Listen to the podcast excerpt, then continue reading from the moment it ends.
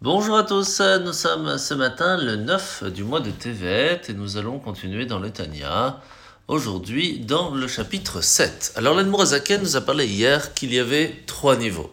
une partie qui était totalement spirituelle, une partie qui était vraiment pas bien du tout, qu'on ne pouvait rien y faire, et la plus grande majorité de ce qu'il y a dans le monde, qui est parvé, qu'on appelle Klipat Noga. Il y a une écorce, mais il y a une étincelle divine à l'intérieur, qui nous permettrait de le faire évoluer, le faire monter à quelque chose de plus spirituel, comme par exemple manger une glace, mais profiter de cette glace pour pouvoir après mieux étudier, mieux prier, avoir la conscience qu'aujourd'hui c'est un jour de fête, et de le faire donc avec joie. Maintenant, qu'est-ce qui va se passer si en fin de compte, on le fait tomber? Ce qui veut dire que par exemple, on va manger quelque chose de cachère, mais sans bénédiction par exemple. Ou alors, avec l'envie d'utiliser cette force ou ce kiff que pour soi-même, sans pour autant penser avec un but plus grand. Eh bien malheureusement, ça va descendre. Ça va descendre et la question va être est-ce qu'on peut le faire remonter de là-bas? Alors la grande chance, c'est qu'à partir du moment où quelque chose était parvé, elle était d'une clipate noga, elle n'était pas totalement pas bien, elle restait cachère, sauf qu'on a oublié la bénédiction par exemple. Le jour où on va prendre la même situation. Et on va faire une bénédiction, on va redonner quelque chose de plus grand à cet acte, on va dire plus ou moins standard, simple, le fait de manger, eh bien on va pouvoir faire remonter tout ce qu'on avait fait avant, tout ce qu'on avait pu oublier de faire convenablement, peut-être rattraper ce qu'on appelle la teshuva. Par contre, si on prend quelque chose qui n'était pas du tout cachère, on va dans un endroit qui n'est pas où on fait quelque chose qui n'est vraiment pas bon. Malheureusement, quoi qu'il se passe, on ne pourra jamais le remonter puisque on s'est attaché à quelque chose qui est déjà en bas. Alors comment faire? Alors il faut savoir qu'on va apprendre qu'il y a certaines choses que l'on peut arranger, comme par exemple, lorsque quelqu'un a mangé pas cachère dans sa vie, il faut savoir que la nourriture se transforme en sang qui, au bout d'un moment, va se régénérer. Ce qui fait que la personne, elle va pouvoir à un certain moment se purifier, se raffiner. Mais en fin de compte, l'acte même d'avoir mangé pas cachère, il est là. Et on va apprendre plus tard qu'existe une teshuva qu'on appelle une teshuva mais avoir une très très grande teshuva qui permet de transformer cela aussi, mais c'est très difficile.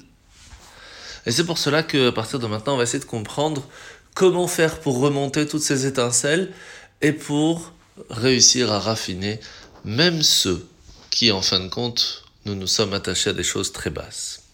Alors la mitzvah de ce matin, c'est la mitzvah positive numéro 54. C'est la mitzvah d'être joyeux pendant les jours de fête. Alors c'était en amenant un sacrifice de joie, c'était encore aujourd'hui en buvant du vin, on fait le kidouche, on mange de la viande, on s'habille avec de beaux habits, de nouveaux habits, on donne des, des, des bonbons aux enfants, on danse pour Simcha Bet etc. Mitzvah négative numéro 156, l'interdiction de venir au temple sans avoir des cadeaux pour Dieu. Alors c'était des sacrifices. Mitzvah négative numéro 229, c'est l'interdiction d'oublier les lévimes il faut ne pas oublier les cadeaux que l'on doit leur amener ou de les inviter à manger à la maison. Mitzvah positive numéro 15. Eh bien, c'est le fait de se rassembler le deuxième jour de Sukkot et aussi à la sortie de l'année de la Shemitah pour que tout le monde ensemble puisse étudier le Chumash Devarim. Mitzvah positive numéro 79, 79. Tous les premiers-nés des animaux sont purs et sont saints et donc doivent être réservés pour Dieu. Alors la paracha de la semaine, nous sommes parachat Vayechi. Alors après que Yaakov a senti qu'il était sur le point de partir de ce monde, eh bien il va demander à Yosef d'amener ses enfants pour les bénir. Et c'est là que il va les considérer comme ses propres enfants. Comme il va lui dire, j'avais pas osé espérer revoir ton visage un jour, mais voilà que Dieu m'a également montré tes enfants. Alors, pourquoi est-ce que Yaakov a considéré les enfants de Yosef comme ses propres enfants au point qu'ils font partie des douze tribus? La raison est que Ménaché, Ephraim et Ménaché qui sont nés avant même l'arrivée de Yaakov en Égypte, auraient pu ne pas être éduqués convenablement comme Yaakov l'aurait souhaité. Le fait même que même qu'ils avaient grandi en Égypte, avant l'arrivée de Yaakov, ils ont quand même grandi dans la fidélité des idéaux de leur grand-père, dans le judaïsme.